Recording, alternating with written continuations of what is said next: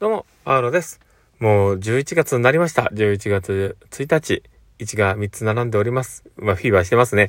まあ、そんな感じで、えー今日のね、また放送を始めていこうかなと思うんですけど、皆様どう少しなんでしょうか。まあまあ、えーと、今からね、放送を始めていきたいと思っております。えー、パウロのマインドブックマーク。この番組は日々生活の中で思ったことや感じたことの中から、弾いているあなたが生き生き楽しく人生を読んでいけるエッセンスになる情報を、私が勝手に楽しみながらお届けしています。はい。ということで、えー今日も放送を始めております。皆さんどうお過ごしでしょうか？えー今日はですね、どんな話をしようかなと思っているんですけど、今日は、えーモチベーションの3つの要素に絶対的に足りないものっていうところで話をしようかと思っています。まあ、何の話なんだっていうとこなんですけど、えーモチベーションの、え3つの要素っていうのを、えー実は、ね、えっ、と、言っておられる方がいてですね。で、えっ、と、たし、そう、ダニエル・ピンクさんっていう作家さんなんですけど、まあ、この方がですね、えーモチベーションの3つの要素っていう、まあ、あの、作家さんであって、そういう、えっ、と、まあ、あの、あの、モチベーションを上げるような自己啓発だったりとか、まあそういったものをちょっと書かれたりもしてはるんですけど、まあ、その中で、えーモチベーションの3つの要素っていうので言われています。で、まあ1つ目が、えー自律性っていうところで、2つ目が成長、3つ目が目的っていう形で、えー言われてるんですけど、まあ、自律性っていうのは、まあ、自分が主体的に動くという、まあその一つの自立性っていう、まあ、ね、あの、誰かに言われるわけではなくて自分で考えて行動するっていう、まあそこのところですよね。で、成長っていうのは、まあこの仕事をやっていたりとか、このことをやることで何につながっていくか自分が成長していくっていうところが、こう目に見えてわかるかどうかっていう、まあそこのところがあったりします。で、あともう一つはこう目的ですね。で、どこに向かってやっていくのか、何のためにやっているのか、まあそこが、えーすごく大事っていう、まあその三つの要素なんですね。あの、自自立性、成長、目的っていう。で、まあこれをね、僕聞いたときに、あの、実はね、あの、手前味噌ではあるんですけど、うちの、こう、まあ、ステーションの、えーことをこう思い浮かべてしまったんですね。まあ、うちは基本的には自立性っていうところを言っていて、で、まあ、総合成長っていうことも言っているし、で、あの、何のためにやるのかとか、何のためにっていうところをすごくこう、言っているんですね。だから、あ、なるほどなっていう、これってすごいダニエル・ピンクさんのことそのままだみたいなところがあったりするんですけど、ただ、僕は、まあ、その中で、えーこの5、6、年、えーやってきている中で、いろいろこう感じるところではあるんですけど、やっぱりその3つだけを、こう、コンコンと解いたり、あの、理解をね、こう必死になってしてもらうっていうところも、まあ、大事で、そこをね、やっぱり習得しないことには、あの、話にはならないとは思うんですけど、ただでもその3つだけで、その自立性と成長と、えーもう目的のその3つだけでは、やっぱりうまくいかないところがあって、で、それってじゃあ何なのかっていうところなんですよね。で、例えば、その目的っていうところで言うと、じゃあその、これから先のビジョンの見せ方。で、それってじゃあ何を使ってやるのか。で、例えば成長ですよね。成長を築くためには、じゃあ何が大事なのか。どういうことを必要とするのか。で、あと、その自立性っていう、まあ、そのためには、じゃあ、周りからどういうふうなことが起これば、それって、なるほどなって思えるのか。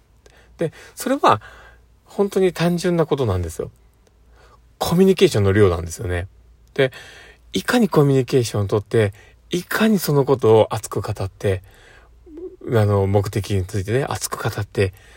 であ、俺もそうしたいって思わせるかどうか。で、プラスアルファ成長とかもそうですよね。こうね、あの、コミュニケーションをとって、で、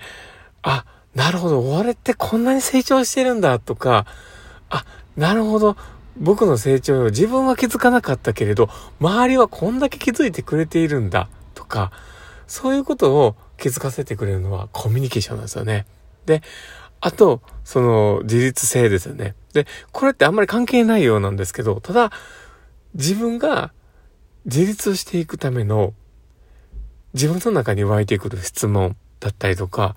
キーワードみたいなものっていうのは、やっぱり言葉にするべきなんですよね。で、言葉にして、で、周りに確認をしながら行動する。で、自分が主体的に動く。で、その方向性をちゃんと見据えて話をするためには、やっぱりコミュニケーションなんですよね。で、その3つにつながった共通的なものの中で、やっぱり大事って思えるのはコミュニケーションですよね。本当に。だから、あの、この3つのね、自立性と、成、あの、成長と、えー、目的。まあ、この3つがダニエル・ピンクさんから言うと、あの、モチベーションの、えー、まあ、3つの要素って言われてはいるんですけど、それを本当に一つに繋いでいくもので、自分とも繋いでいくものっていうのは、やっぱりコミュニケーションなんですよね。で、で、そう思うと、ただただ目的を言うだけではなく、ただただ成長を伝えるだけではなく、その自立性を、まあ、伝えていくだけではなくて、どれだけのコミュニケーションに時間を割くかなんですよね。で、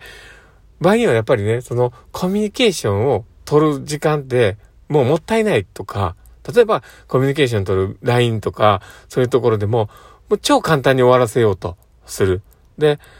だから故に言葉の量が足らなくなったり、で、あの、伝えたいことのプラスアルファの形容詞が抜けたりとか、あとは、そこに、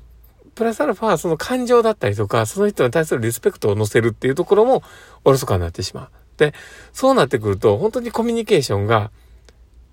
果たす役割っていうのを、全然うまく機能しなくなってしまうわけなんで、だから、いかに丁寧に丁寧にコミュニケーションをするか。で、上に行けば行くほどやることが増えてくるで、その下へ、あの、誰かに対して咲く時間が減って、あの、やっぱりもったいないと思ってしまう。で、それって、本当にもったいないんですよ。で、それは、ちゃんとその周りの人たちとのコミュニケーションを割く。で、その人のために使う時間っていうのは、上に立てば立つほど、やっぱりそこって割く必要があって、で、そこを、もう、より自分が割いて、まあ、直属の部下でもいいですし、その誰かに割いてあげるっていうことが、その人が、さらにその相手に対して、その時間を割くことを、連鎖的にやっていくので。だから、ちゃんと時間を割く。で、そのために必要なことをやってあげる。あの、やっぱりコミュニケーションは文化なんですよね。だから本当そこって大事だなと思うので、もしよければ参考にしてもらえたらいいなと思っております。まあそんな感じでちょっと熱く語りましたけども、まあ、あの、もしよければ参考になればいいなと思ってます。えー、パールのマイドブックマーク、まあこの放送聞いてね、本当に良かったな、楽しかったなって方がいたら、ぜひ、あの、リアクション残していただけたら嬉しいなと思っております。そして、あの、フェイスマークとか、あの、えー、ハートマークとか、あの、ネギとか、本当にいつも、あのいただいててありがたいなと思っております。ぜひ、あの、リアクション残していただけたら嬉しいなと思ってます。そして、あの、お便りも本当にいただけるとありがたいなと思ってます。で、あと、あの、ツイッターの方もね、やっております。もしよければ、あの、フォローいただけたら嬉しいなと思ってます。そんな感じで、え今日の放送はこれで終わりたいなと思っています。この放送を聞いたあなたがですね、明日も素敵な一日になりますように、というところで、ではまた